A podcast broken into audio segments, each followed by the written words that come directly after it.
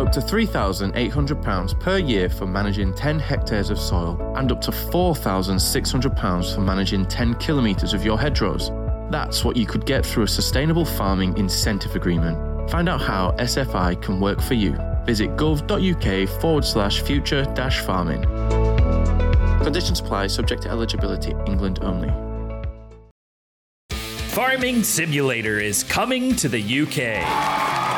Giants Software, the creators of the globally successful simulation game, will attend LAMMA 24 in Birmingham in January. Watch the esports phenomenon Farming Simulator League take place on UK soil for the first time. Or try out the multi million selling Farming Simulator 22 for yourself. Free tickets are available. See you on the virtual fields. You're listening to the Farmers Guardian podcast.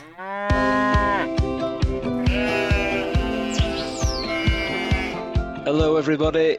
I'm Chris Brayford, and this is the Farmers Guardian podcast. Right, let's get cracking. A warm welcome to all our listeners far and wide. This week's podcast is a very special insight into diversity and inclusivity in farming. The team from Farmers Guardian, including myself, Chief Reporter Rachael Brown, and editor Olivia Midgley were all at the Oxford Farming Conference last week to listen to a jam packed programme of the power of diversity, which was one of the key themes of the conference. We gained the reaction and thoughts from farmers and industry leaders who participated in some thought provoking and challenging debate at the conference. There are still many challenges the industry faces in becoming more diverse, in not just its people, but its thoughts and actions as well. But I think we also cannot forget the positive steps the farming profession has made in becoming one of the most welcoming and adaptable industries in the world. We should be proud of this industry and the inroads it is making to learn, adapt, and overcome the barriers to farming. So, I caught up with the inspirational Mike Duxbury, who was a co founder at the Inclusive Farm in Bedfordshire, alongside his partner, Ness Shalito. If you haven't heard Mike's story before, it's one that really provides the uh, the inspiration, and it's really moving and powerful. So here you go. So Mike lost his sight completely at the age of six years old.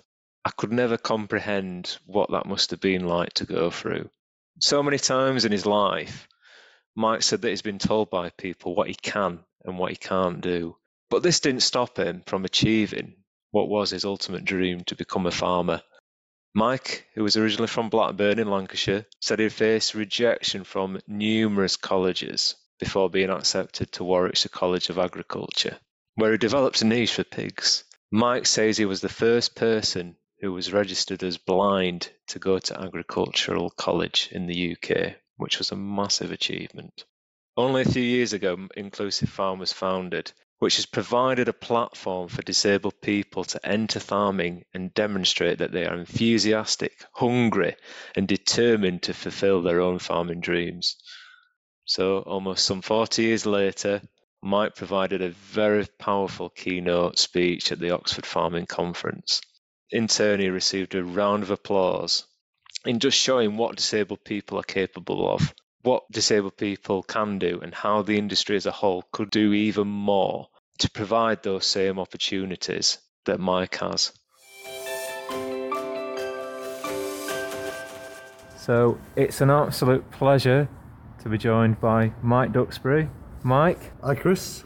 How are you doing? We're doing good. Yeah, we're Excellent. doing good. We're, we are live at the Oxford Farming Conference, and you've been heavily involved today, haven't you, Mike? Yes, I was presenting the the clo- if you like the closing uh, presentation to send everybody away fully vimmed up with uh, plenty of things to to do. Tell us about the. Uh, was was it Will Evans that invited you to speak at the yeah, event? Yeah. Will, Will, I've been involved with uh, OFC now for about two years. I I've come in and spoken to the um, the scholars. Uh, met with quite a lot of them over the last couple of years that are obviously um, involved with this. And Will obviously comes to the end of his his tenure as chairman and this being a uh, what they call a year of uh, 2024 being breaking barriers, uh, he felt that um, obviously the work I've done with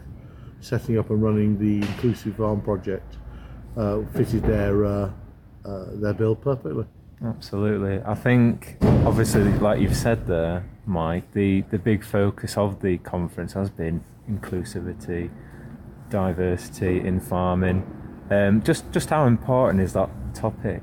Uh, for- it- it's Chris is huge. It, it, it really is because it, it's the knock-on effect then to other industries, and you know other industries do a lot of talking about diversity and inclusion, and very little impact on actual actions. yeah. Farming has has gone a long way to actually trying to do uh, something tangible uh, with obviously the setting up of inclusive farm and other projects you heard today that people are doing to promote women in agriculture, um, people of colour in agriculture, you know, disability in agriculture.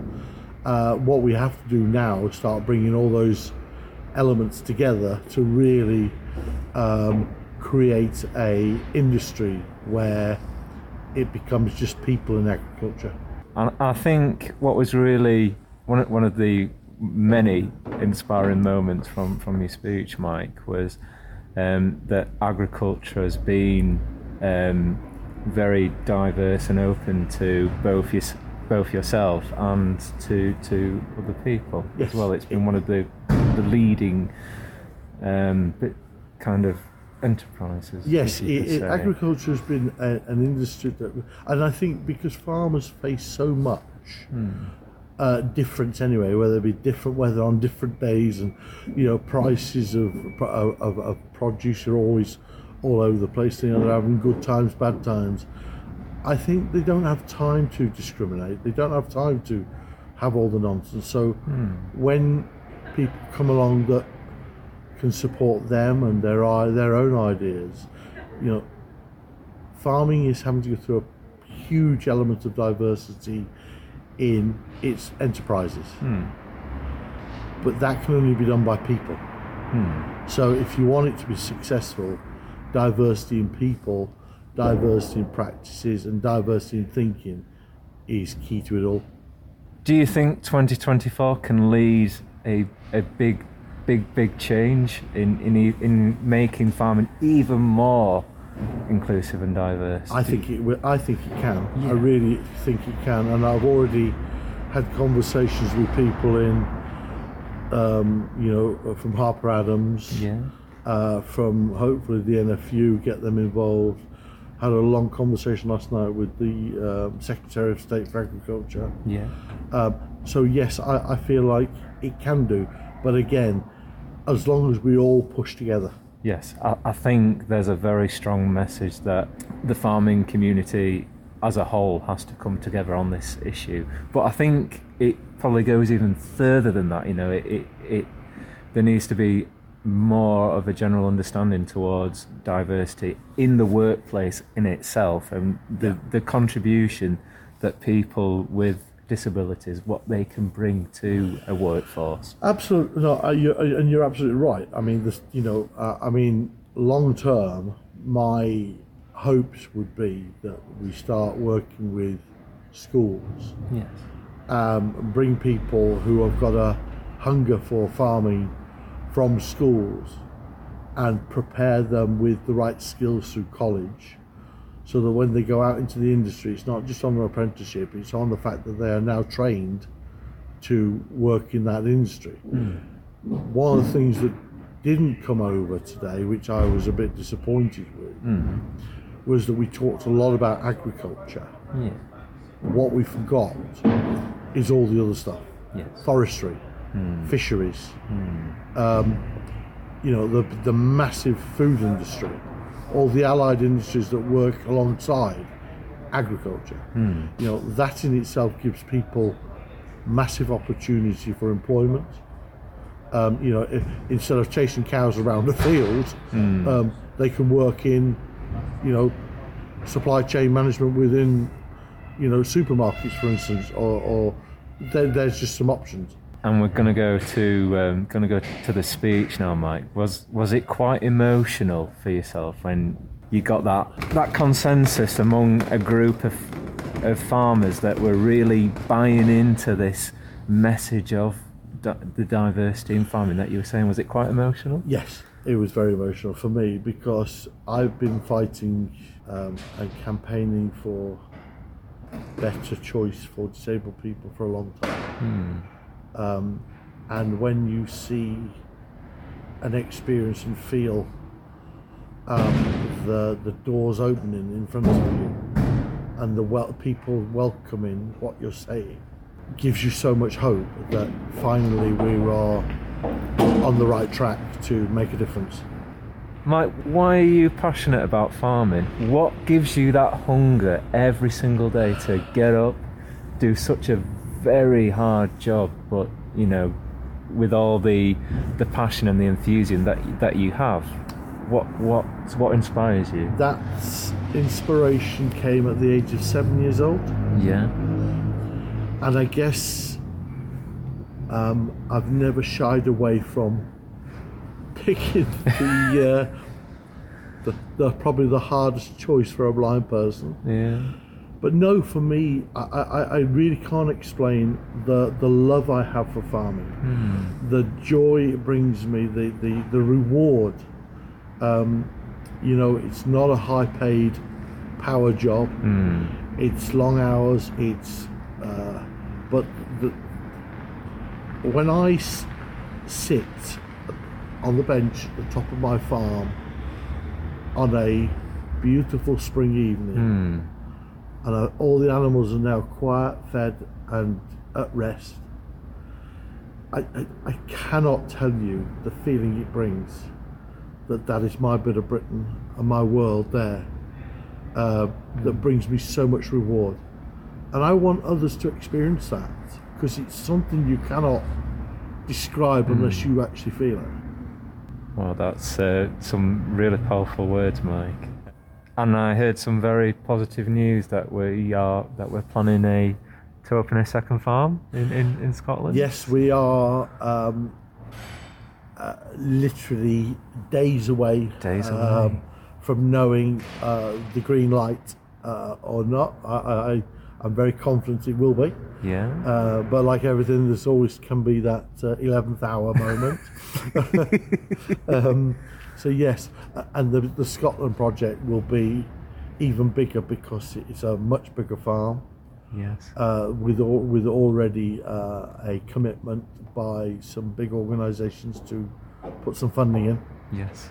um, and the progression on this new project will be instead of me building it, I will build it with a group of students. I, I have people come to the farm, and they can be like me, Yeah. But they it's not easy. Yeah. You know, being living with a with blindness and and being a farmer Hmm. is not easy. I, I'm not pre- pretending to be, but it can be done. It can be done. Yes. And that's the difference. Yeah. But was it quite um, when you got that? Was it Emily that from Farmers Guardian? Did she, did she give you the, the, the good news about wanting to be a be an ambassador? But, I was really impressed. I was chuffed, Yeah. I, and I'm not often impressed by anybody. Well, I've, apart from when Blackburn, But- won it. well- when when they I was going to say when they win, but that's that's, That's- very rare. Uh, the, the, the point is, Chris, and, you know, joking aside, Hmm. I, and I actually said to Emily, you know, what you're doing really fills me with hope Hmm. because you're recognizing that there is a need to do something. Yes, right?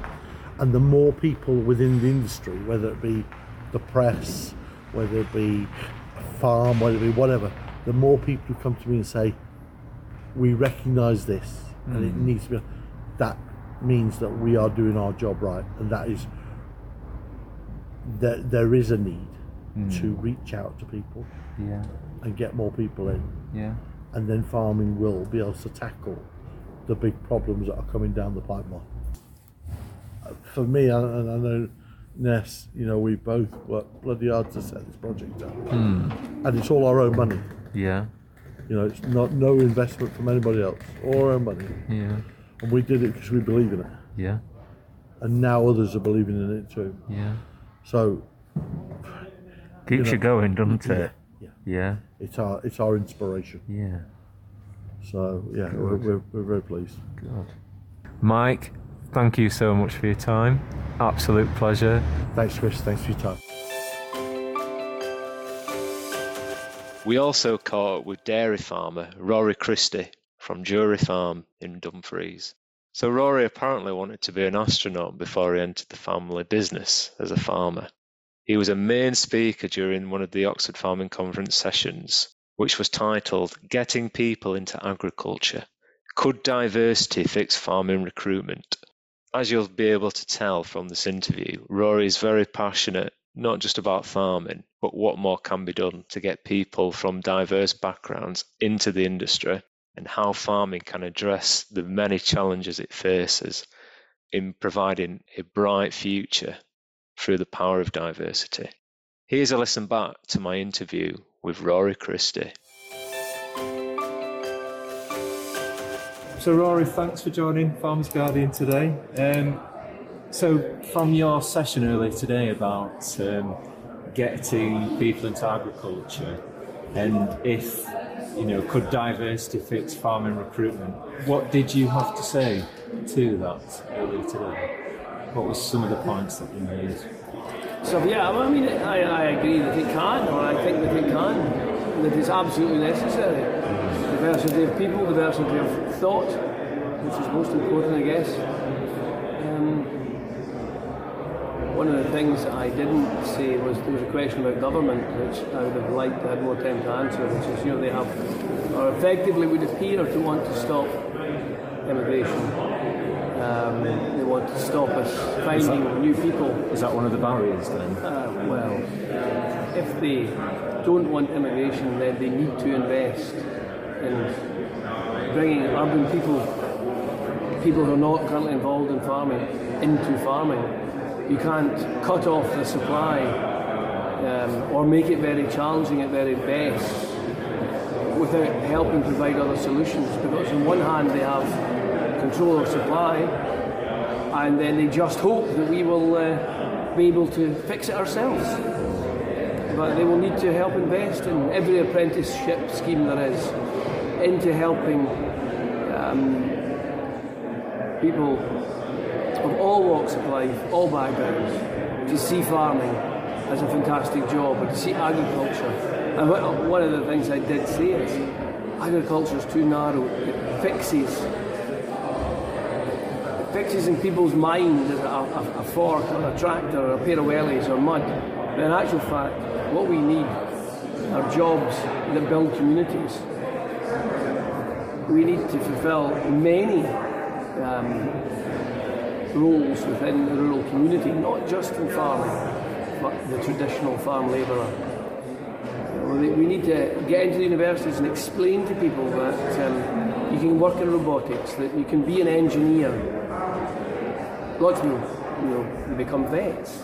Um, that's the part of it as a rural job that people think of it, that's another option.